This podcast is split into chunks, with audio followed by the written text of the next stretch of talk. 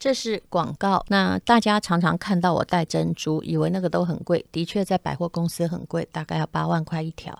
但是我们自己的网站呢，因为得到了朋友的支持，是诸暨养珍珠的中欧同学，那么一条呢卖不到两千块，我自己都吓死了。天哪，我戴的珍珠这么漂亮，结果它这么便宜吗？说穿了还真不值钱。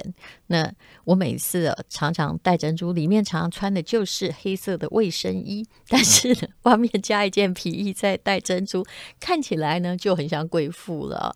那我们的珍珠都通过了台大宝石鉴定所、台大地质系的博士，也是我的学弟的检验。为什么可以卖这么便宜？刚刚就说的诸暨嘛。那么我们还有一位朋友是在大溪地。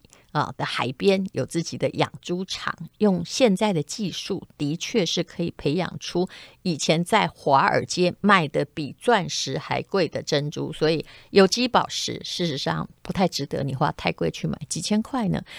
带出一种高尚感是很重要的。好，即将结束，请看资讯栏的连接，都是朋友提供，中间呢都去中间化，也就是中间没有任何的剥削的商人，所以才能够卖这么便宜，保证比百货公司的专柜的进价还便宜，就送到了消费者的手上。当然，一般的珍珠哦，都有一些。嗯珍珠是贝壳经过磨难之后产生，所以是大自然礼物，都有一些微微的沙孔和螺纹。如果你不能接受的话，那还是得买百万的珍珠。请看资讯来连接。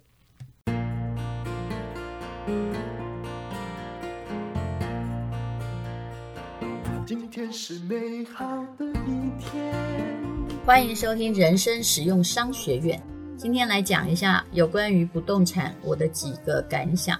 前不久不是日币的汇率大跌吗？甚至到了一块美金兑日币一五零，有非常非常多的人来问我，是不是应该买日本的房子呢？在这里我必须说，我不是用个人在买房的，我在日本有一个资产管理公司，那我本人呢就是这个小公司的 CEO，从二零一零年开始一直到现在，就一直在日本，然后留有一个公司，然后做一些小幅的运作。基本上呢，不是在做买卖的。如果在日本你想要赚价差，那我劝你，你就不要问后面发生了什么事情，你就自己把自己打差就好了。虽然现在台湾买房也很难赚价差，但是呢，日本看样子是更难的。何况对于呃台湾人总是觉得台币最安全，所以你在这里买房，至少你不必算汇率。可是那边如果你要算价差，要算汇率。可是，如果你要做资产管理公司，也就是做租赁的话，你每天在算汇率，算你到底是涨还是跌，这是一件非常无聊的事情。对我们而言，这十几年并没有所谓涨跌的问题，因为呃，我们可能有别的运作，也就是如果我们今天逼不得已一定要卖这间房子，对我的公司而言是，它可能有不能持有的理由，因为老旧房子修缮费用太高，那。也许涨了两成，已经有人要接手，我们还是会把它卖掉。但是卖掉的时候，因为日本的税很贵，所以资产管理公司会另外再买物件，事实上是在做物件的更换。所以你也不必担心我有没有钱要汇回台湾的问题，基本上没有这一回事。那么事实上呢，那我也有别的公司，也就是我的股东的公司，他做的事情是。他呃，在日本可能有进口货，那我们公司也有投资它，所以我们另外会用日币来进货啊，然后回到这个其他国家的管道贩售，所以到后来也牵扯到是一个小型的国际贸易的问题，不是那种你卖了房子就把汇率呃把钱换掉又换进来这么的简单。所以说啊，如果你要只要买一间房，那我是劝议你不要买。那有些人更莫名其妙。他就会说呢，我要买一个房子，我寒暑假要去住。那我劝你更不要买了，因为如果你买的新房子比较好住，对不对？其实新房子呢，呃，就算不算汇率哦，它每年哈、哦，以日本而言呢，它不太可能增值。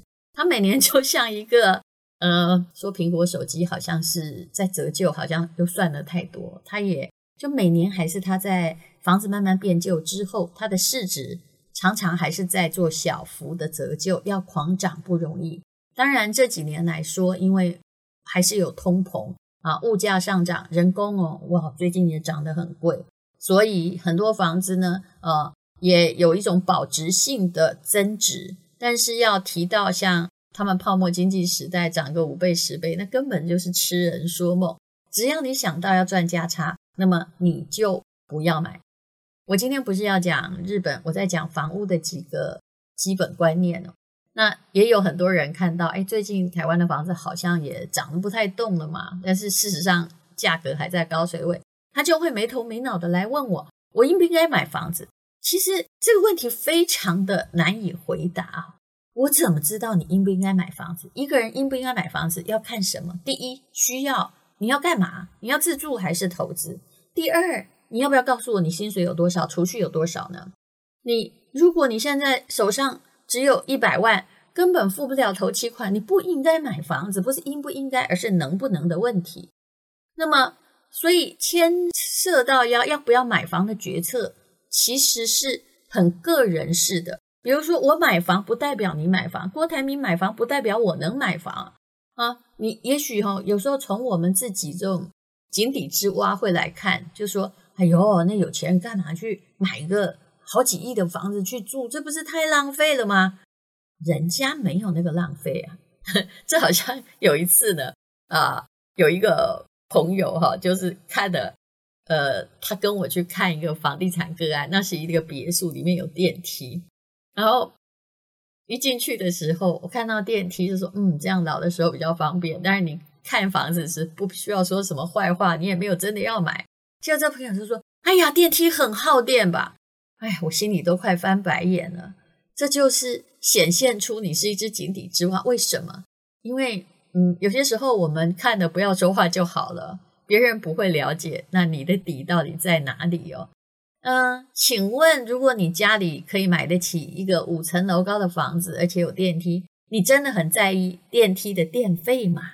你是用一个租房子的人在看这件事情，所以买房的决策应不应该买，事实上跟你自己的财务状况、家庭需求啊有很大的问题，还甚至跟你的生涯规划有相当的呃，就选择就会完全不一样了。那比如也有人就常常莫名其妙问我说：“美国的房子该不该买啊？”我说：“我不知道你该不该买，但我是不会买哈，因为呢，看起来哦，这个房子，因为我不去美国啊，嗯，然后租人家呢，租金可能还盖不过每年那个 house 百分之一的要付给政府的税。那对我而言，呃，目前看起来我的小孩也没有要念哈佛大学，如果要念，我可能会去买。”那为什么我要买呢？所以我不需要去研究每一个国家，我只要去研究我有兴趣的国家就好了。那么接着哈，你要是回答了太多有关国外房子的问题，你的问题又来了。他会问你说：“那怎么换汇？就是我刚刚讲的日本那样，钱怎么拿回来呀？”事实上哦，这个问题哦，你应该要在要不要买房或房子很便宜的时候之前就要先做考虑。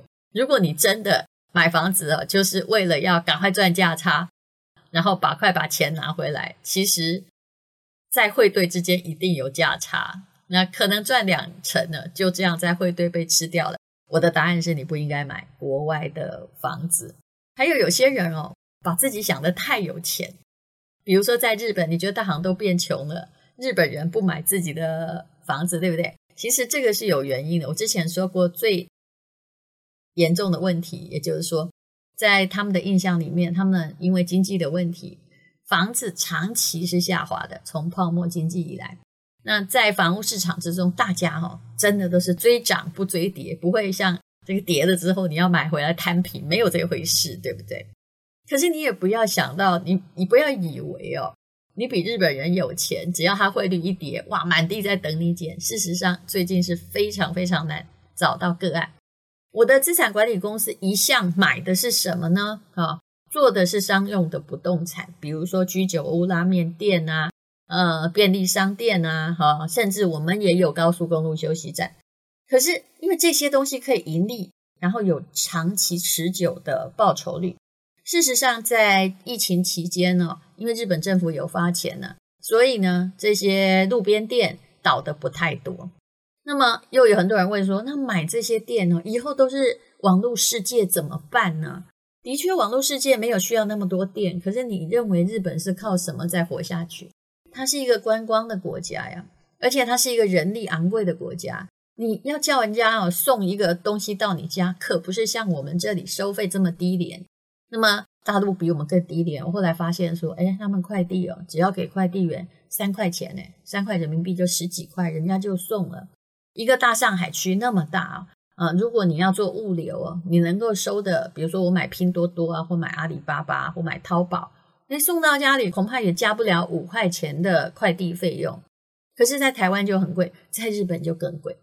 所以，所有的刚需，只要它是很可能服装店，它不再需要，会变网购。可是，你觉得拉面店有可能吗？居酒屋有可能？你的每个人都在家里吃嘛？其实这是一件不可能的事情。所以，这个跟都市的人口的密稠度还是有关系哦。那很可能，如果你在北海道，它的店面的确是不需要了。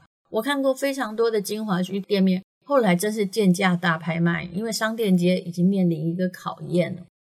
特别是有些商店，它就是不能动火的啊，不能就是做小炒的啊，做拉面店的，它就受到很大的威胁。所以房地产的学问啊，相当的多。其实我们来讲一些底层的逻辑吧，哈，也就是房子的意义到底是什么？我现在不要去讲投资房，投资房要考虑的是，拜托你钱一定要够多。哦，刚刚有讲到日本，很多人就问了一大堆车。我说那可不可以贷款？我说如果你现在要贷款的话，哈，呃，除非你郭台铭，或者是你是家里哈刚好是呃元大金控的亲戚，否则的话，拜托你不要再问要不要贷款，因为其实国外呃我们公司后来是有日本的账户，那也尝试在日本借款，可是事实上绝大部分的人都是。全款进，然后呃，抵押的方式有很多，很多人就是把这个公司的资产或者是台北的房子拿去抵押。你要贷款哦，真是一个难上加难，因为日本人本身都贷不到了，所以这就是日本经济的问题。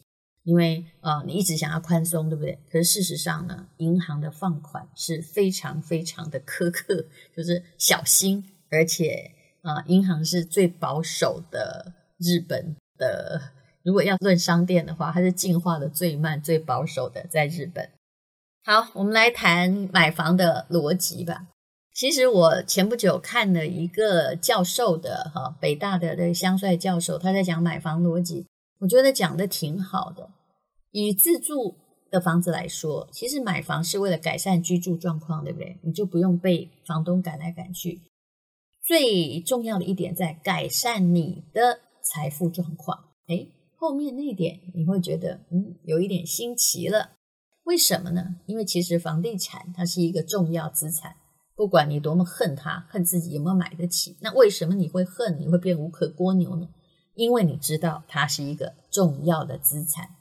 在所有家庭，我们把数据摊开来，在家庭财产中有绝对的比重。比如说呢，我常看到像我这个年纪的人，才都退休了，对不对？啊，有一阵子我本来打算要住到市中心区，后来发现我的确不太买得起，而且就算买得起，那个也不是很理想，土地变贵了。中正区的一间房子，透天的都上亿以上，可是呢，哎，里面还真不怎么样。然后里面都是一个退休的老太太，哎，开门出来让你看房子。她的房子很贵，可是她的存款大概是多少呢？大概就是退休金现金五百万，然后住在一间一亿的房子里面。所以他在家庭财富中占绝对的比重。相信现在很多人处理上一代的许多的资产，你会发现说：“哎呀，爸爸妈妈赚了一辈子，现金好像不多。结果最值钱的在哪里？在你家住的那个房子，它是随着时光增值的。买房子的人和不买房子的人，不买房子你不是只在那里算说：哎呀，这笔钱我都可以住一百年了啊！”投报率房子很低啊，租金现在算起来相对便宜。其实不是的，你要考虑一个重点：房子是可以改善你家庭财富这个重要的属性。过去这么多年，因为都市化还是在进行中。如果你现在住在很偏僻地方，我是劝你不要买哈。有的买到了房子或自己家里有房的人，家庭的财务状况是大幅改善还是大幅降低呢？虽然每一个地方都有人在唱说泡沫到了，但事实上，有房的家庭的财务状况会得到大幅的改善。为什么？之前我说过，房子进可攻，退可守。虽然你要付租金，可是当你如果想要再把钱贷出来，你有抵押品的话，你付的利息啊，你就不用去搞这个消费金融贷款或信用卡贷款。万一真的要应急，你可以付比较少的贷款利息啊。那么，呃，房子呢，不管你贷款有没有付完，基本上呢都算是你的资产。那如果你已经把贷款付完，那就叫做净资产了。为什么？你住在里面，它几乎随着这个国家的经济状况在升值，所以我说的也不只是台湾。那么很多人会有几个问题，比如说房子都涨成这样了，那到底现在买房晚不晚呢？好，那我们就来看这个问题。其实呢，现在买房，如果你真的完全没有的话，恐怕买了也还不晚。而且会改善你的财富状况。我的重点还是在后者，为什么？因为它的长期趋势啊，肯定还是上涨。就算不上涨，它也是很多人拿来抗通膨的。它会跟着通膨一起往上涨。你不会看见这个国家通膨的很厉害，房子没人要。那么这是各国的普遍现象。当然啦。日本的房子是曾经下跌的，可是那也是因为他们本身的就广场协议后的汇率还有经济状况出现了很大的问题。那么从一九四六到二零一六算起来有七十年，全世界十四个主要的发达经济体的房价，你猜涨了几倍呢？嗯，九十多倍。嗯，听了有没有吓一跳？哦。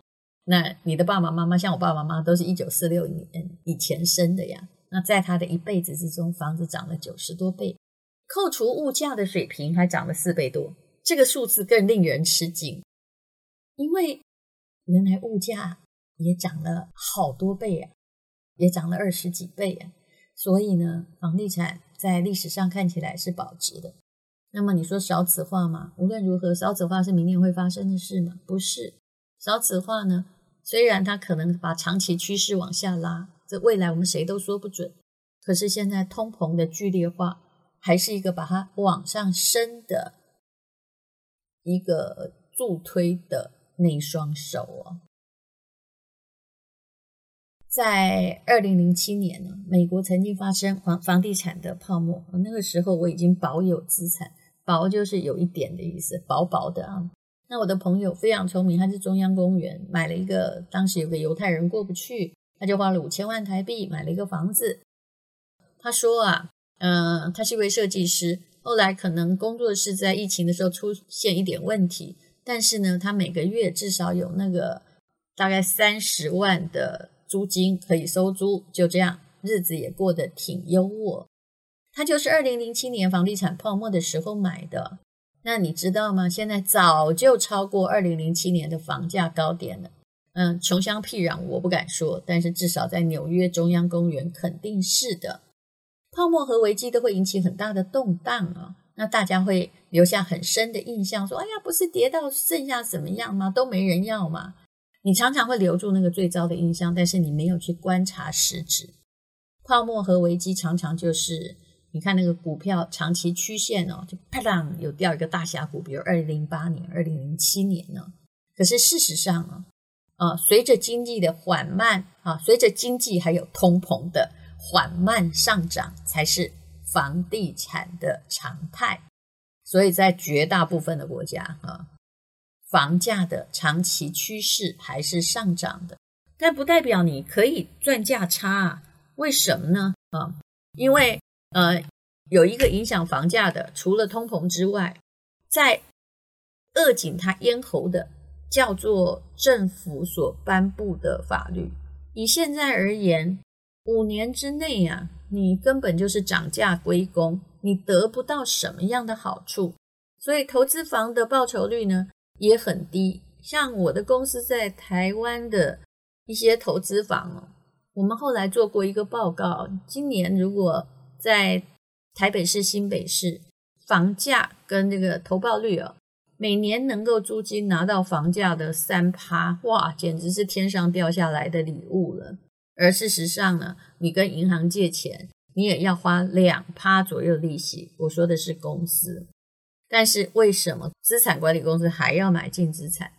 其实也就是在通膨之下，通膨的推升，你如果留着那大量的资金，你是整个亏一年三趴的话，你是至少亏三趴嘛？你 这叫不买白不买啊！对于许多的用公司持有不动产的人，他们的顾虑是如此的。好，那么我一直在强调一件事情：现在不要再去赚价差，赚价差哦，房子会套很久。你还不如在股市，但股市中我也不建议短期赚价差，因为房子跟股市一样，在频繁的出手买跟卖之间呢，被收取的行政费用是很大的。你根本不需要在那里买来卖去。如果你看好它，那如果你就直接住在那间房子里，我劝你什么都不用考虑，好好的对待你的房子。没事的时候，说真的，如果你不会投资，那你就乖乖的缴贷款。那到最后呢，到贷款缴完，你很高兴的安慰自己是净资产。虽然你没有做任何事打败通膨，但是你的房子通常可以打败通膨。好，这就是我对于不动产的几点真实的意见。那么我实在不喜欢跟那些人啊，有的人是那个死多头，有的人是死空头，那都跟你的站的地方有关。如果你做的是房地产，你就是多头；如果你没房子，你就一直诅咒他，希望他泡沫化。我们可不可以理性一点呢？来看一个东西真正的实质。我们不要说这个吃不到葡萄说葡萄酸，嗯、呃，说葡萄酸的人其实是想要吃到甜的葡萄的。那要不要研究一下让葡萄变甜的方法呢？谢谢你收听人生实用商学院。今天是勇敢的一天，没有什么能够将我为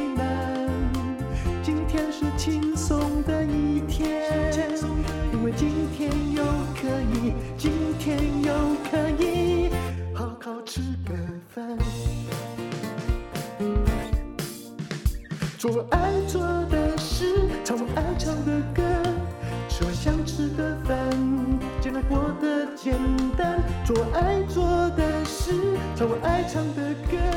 吃我想吃的饭，尽量过得简单，尽量过得简单。